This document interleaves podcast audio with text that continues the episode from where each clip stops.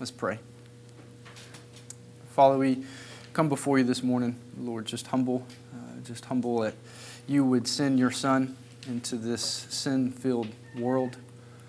Father, um, we confess that um, in our own strength, Lord, we are not worthy of that mercy.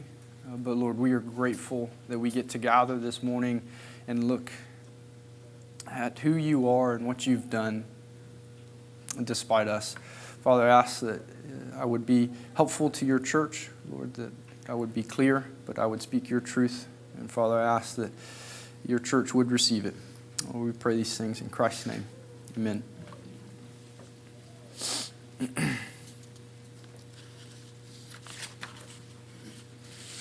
the author of Hebrews, who, like Aaron Spurlock said last week, is writing to primarily a Jewish audience and is himself presumably a Jew. In chapter 3, he begins an exhortation. He begins this exhortation by calling us to consider Jesus. Consider Jesus because we are told he is worthy of more glory than Moses. So when we think of Moses and Jesus together and the roles that they played, that they each played in redemptive history, one of the categories that we get to see that, that they both share um, is the category of a prophet.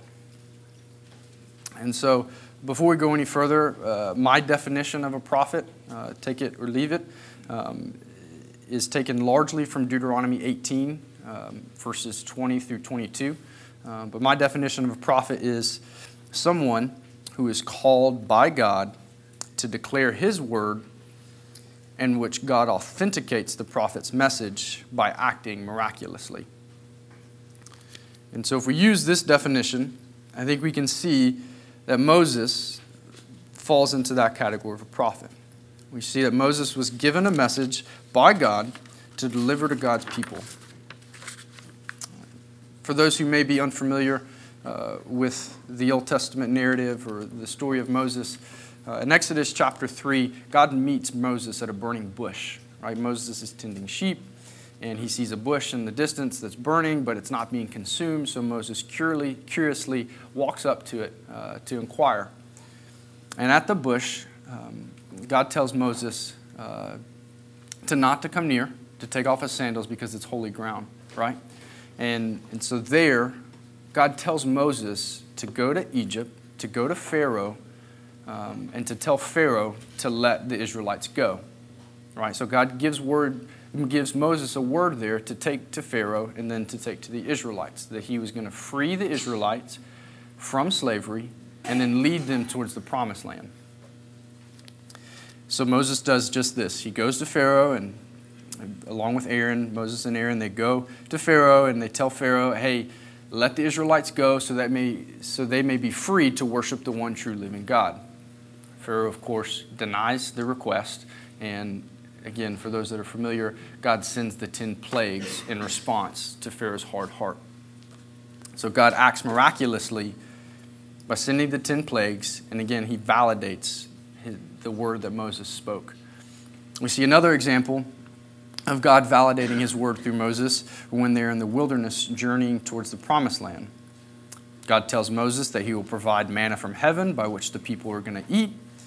And lo and behold, Moses communicates this word to Israel, and Israel wakes up one morning and they see manna on the ground.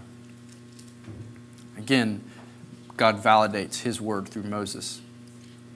However, we are told that Moses was faithful because he testified about things that were to be spoken later. In Deuteronomy chapter 18, Moses tells Israel that there will be a prophet after him, and that this prophet will be faithful to all that God commands of him. It's also to this future prophet, Moses is telling Israel, it's to this future prophet that you're going to have to obey him. This word given by Moses from God brings into focus how Moses is faithful as a servant in God's house. That's what the author of Hebrews tells us. That Moses' job was to point Israel toward a coming Messiah, and that Moses was simply a means of pointing people in that direction. Now, when we look at the life of Jesus, we can see that he himself was a prophet as well. indeed the great prophet, declaring God's word to God's people. The clearest example of Jesus as a prophet, I think, can be found in the Gospel of John. And John uh, chapter 2, verse 19, we see Jesus engaged in a conversation, and Jesus, um, Jesus answered them, Destroy this temple, and in three days I will raise it up. Right? So, a little bit of reflection. Um, we know that Jesus is talking there about himself. He's not talking about the literal temple, um, he's talking about himself. Um, and then, if we remember this fall, uh, we've finished our Gospel of Luke, and we spent a long time looking at the last week of Jesus' life, which culminated in the resurrection, right? So we see that in the resurrection, God validated the life and ministry of Jesus irrefutably. And it is thinking about the resurrection that also helps us to understand, I think, what the author of Hebrews means when he says that Jesus is faithful over God's house as a son. See, Jesus' work differed from Moses's in that Jesus was set over God's house in the place of authority. And as the Son, Jesus is the rightful heir to all things. So to be a son and to be the heir of all things by extension and necessity means that he's over all things. And so Jesus, after making the purification of sins, sat down at the right hand of his Father, and he took his place too as the rightful heir of all things, and he sat down and now Lord over all. And so I think just uh, a point of clarification house here uh, is understood. We're told uh, that we are his house. So, house there understands uh, to be understood the people of God. Um, so, when we say that, that, Jesus sits over the house in authority, it's to say that Jesus sits over the people of God in a place of authority. And so, thus, while Moses is an important figure in redemptive history, that's what the author here in Hebrews is trying to get us to see that Moses isn't an insignificant person, but he's actually a person of great significance. Um, he's nonetheless uh, significant in God's house, and Jesus is over God's house. So Moses plays a, a key role in redemptive history, but Christ is our redemption himself. And as such, he sits over God's people. And so the, the author gives a really helpful, I think, illustration. I've tried all week to come up with a better one and I just couldn't. Um, you see this house and builder illustration. Um, if you go look at a nice house, um, you see, man, the house is gorgeous, right? Um, a million dollar home, you can walk in and you can look at like the cabinets, top of the line, uh, the spiral staircase, uh, and you can think, man, that house is nice. But compare a house versus the one who designed the house, it becomes pretty clear who's the one that's worthy of more glory. It's the designer of the house. Um,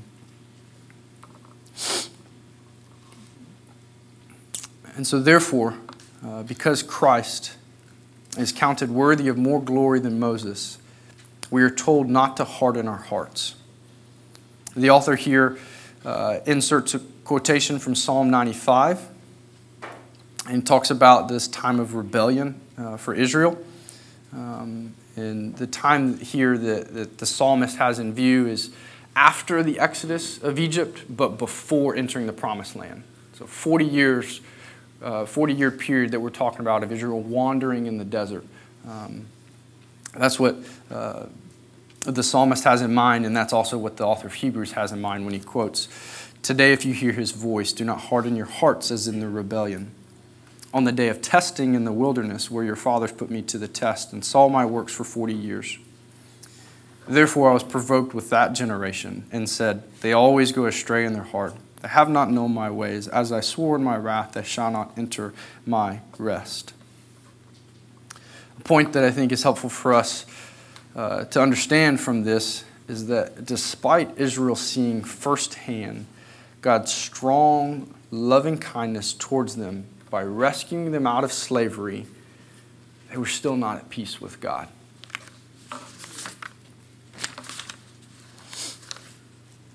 And their not having peace with God was a direct result of not believing in God's loving kindness and his goodness towards Israel. See, God had promised to provide for his people since the beginning. Like Aaron mentioned last week in Genesis 3, chapter 15, we see God make a promise to send a Messiah that would crush the serpent's head. And so, God, from the very beginning, has promised to preserve, protect, and to provide for his people. And God most clearly demonstrated that to Israel by rescuing them from slavery. Israel's biggest need was that they were enslaved to Egypt. They didn't have the means to escape that slavery, but it was pressing in on them and they weren't able to get out from underneath it. So Israel may have had other needs, but their biggest one, without question, was that they were enslaved to Egypt. And so God demonstrates his loving kindness towards them by rescuing them. But God's promise of consistent provision for Israel differed from the pattern of consistent provision Israel experienced while in slavery. I'll say that again. God's promise of consistent provision for Israel differed from the pattern of consistent provision Israel experienced while in slavery. It may be helpful to think uh, imagine that you were in prison, right? That would be a bad place to be. I think we can all agree that if you're in prison, that's not the place that you're desiring to be. But it doesn't come without some perks. I mean, at least you know where you're going to sleep every night, right? Cell C2, you know, that's, that's your cell. You're going to be there every night. You know what time morning's going to come. You know, at you know, 6 o'clock, they're going to flip those lights. That's signaling morning. You know, at 7:30 a.m., breakfast is going to be there, and if it's Monday, you know that you're getting powdered eggs, banana, and toast. You know, at noon, they're going to serve you lunch, and at 6 o'clock, you know you're going to get dinner. You know what your job is, maybe mopping the floors, doing laundry, or washing dishes, but at least you know what your job is, and at least you know you're going to have a job. Your job security, pretty good. You knew that your basic needs were going to be provided for, but you also knew the pattern of when and how your needs were going to be met. But you're in prison. I think this is some of what happened with Israel. They had been freed from prison, they had been freed from slavery, but they were also free from the predictable pattern of provision that they had in slavery. Now they were in a desert with a promise that God would consistently provide for them, but not with the promise of knowing exactly when or how he would do so. Over time, we see that Israel began to doubt the promises of God and ultimately rebelled as a result. I think if we're honest, I think we have to say that we identify with Israel, right? I think if we all searched ourselves, we'd be found saying, Yeah, that's my story too. As we begin to doubt the promises of God, and so we look for patterns of provision outside of Him, and we begin to trust in those patterns rather than the solid promises of God. But what happens when those patterns are there no more?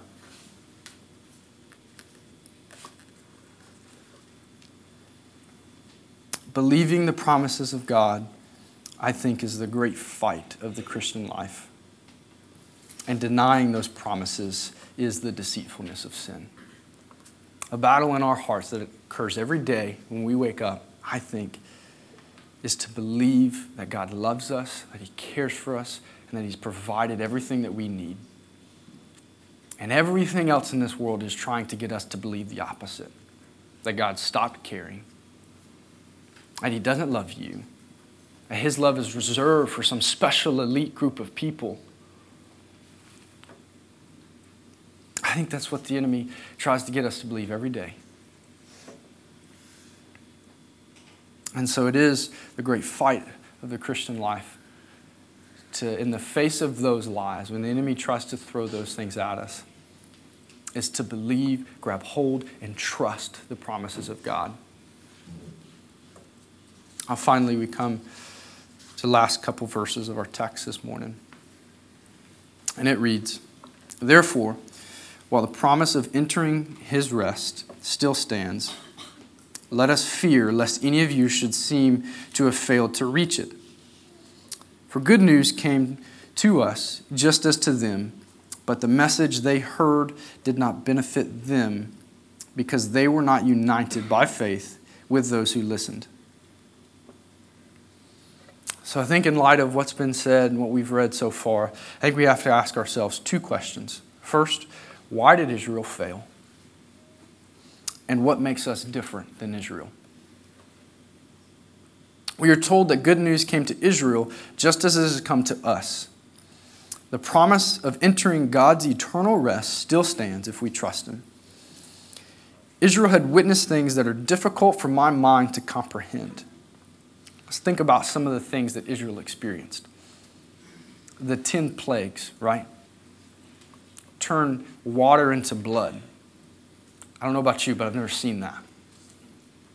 I believe it because it's in God's Word, but if I'm honest, it's hard for me to wrap my mind about what that really would have looked like. The locust, again, really difficult for me to get my mind around. The parting of the Red Sea, Israel had experienced, probably like no other, the strong, mighty hand of God acting on their behalf. And yet they still rebelled. They rebelled because they didn't actually possess faith. We're told that their heart was evil and unbelieving. They had a knowledge of God intellectually, but their hearts weren't actually changed by what they had seen and heard.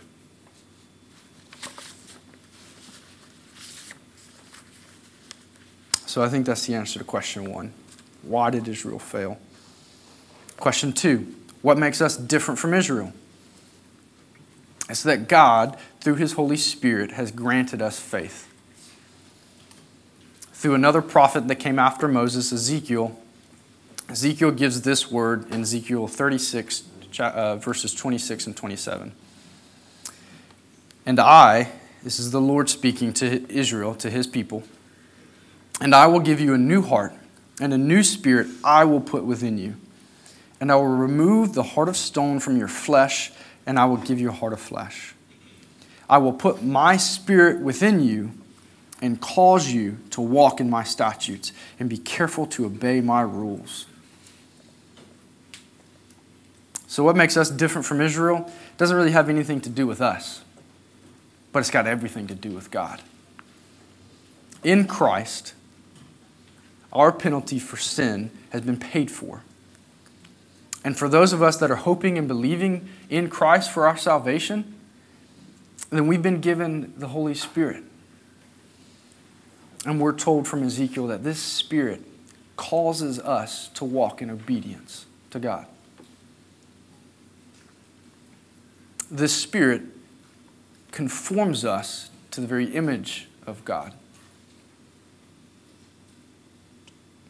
And so that is the difference between unbelieving Israel and us. Is that in Christ our sins have been paid for. And through the Spirit, we now believe that they've been paid for. Another lesson that I learned uh, during my band days uh, was the importance of the conductor. Um, for those of you that this is a totally foreign uh, illustration, I apologize. Um, but in an orchestra, uh, you've got a semicircle, uh, and the band sits all the way around, right? Uh, there's an order to it. Uh, I don't remember that. Uh, I'm sorry. Um, but in the very center is the conductor, right? So you've got the band here, and then the conductor faces the band, right?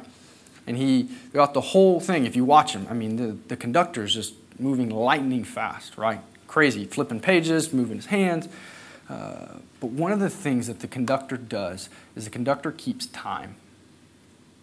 He is the, the key timekeeper for the whole show. And so I learned that uh, when you play for an hour or so, uh, the odds of getting off beat, uh, for me at least, were pretty high. Um, maybe not for other people, but for me, they were extremely high. Um, and so the teacher, my, my teacher instructed us that if that happens, don't panic, but don't put your instrument down, but just calmly look at the conductor and wait. Wait for him to signal you when to come in, when to stop, when to get louder, when to stand up at the very end. But let's think what if that conductor didn't show up? The whole show would have turned into chaos, right? The drums, the percussion, uh, they were always uh, the most proud, at least in my school. And so they would have come in early because they would have been eager. And then that would have thrown the woodwinds off. And then the brass would have come in high. And then, like, the whole show would have been a total train wreck without the conductor giving pause, giving instruction, guiding the orchestra. And so I remember first learning how to do this. I remember first reading my sheet music and then trying to see the conductor, and it just was a total debacle. Uh, could only see one thing at a time. I didn't have the skill set to be able to, to see both of those things. Um, but I remember by the time uh, I had finished uh, middle school, um, I had gotten a little bit better at doing that, learning that art of seeing the music in front of me, but, but seeing the conductor behind it. Uh, and the best way that I know how to describe it is you really do. You learn how to, to see through your music stand and, and you learn to see the conductor. Um, and so I think it, it's a similar thing for the Christian life.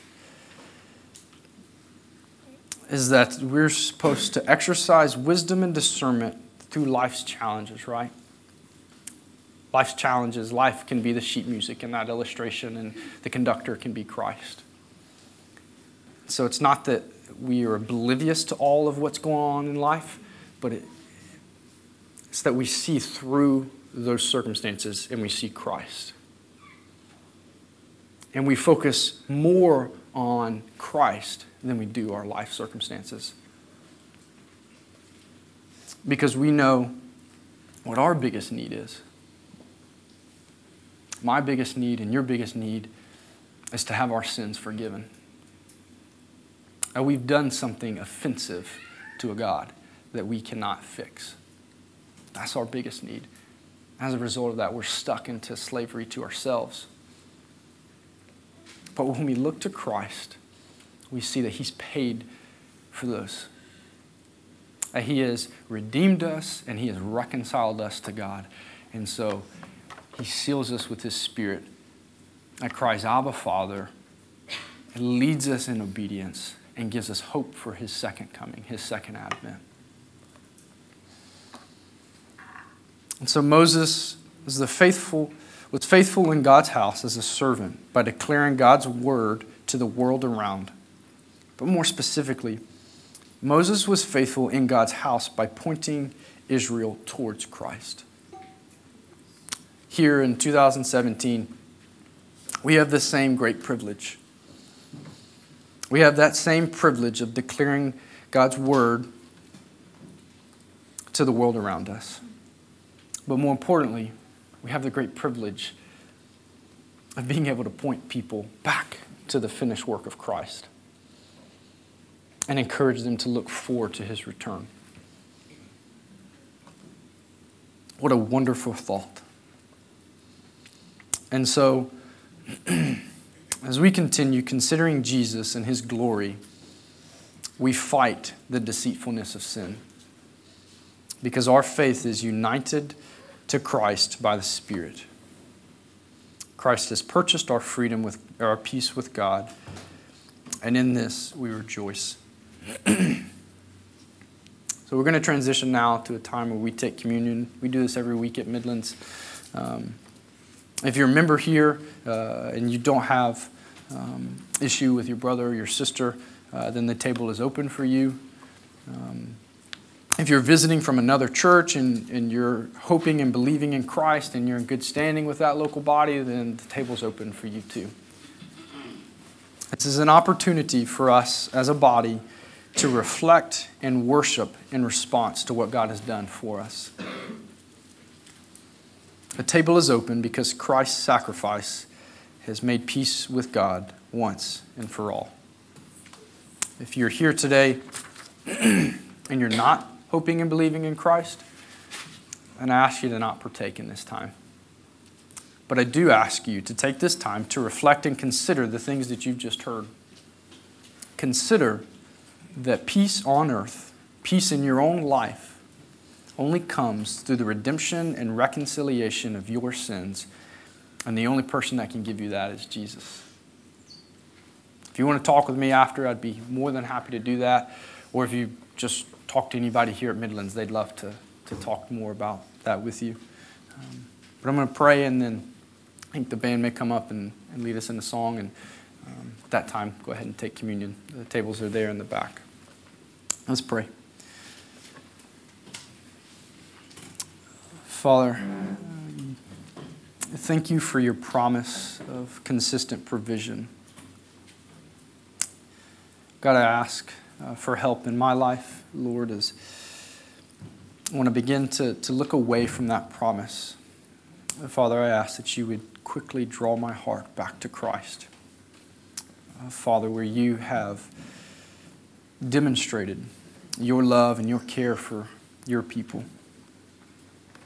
Father, you have proven yourself trustworthy again and again and again and again.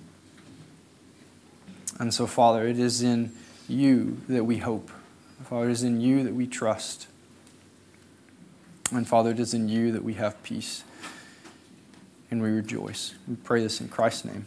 Amen.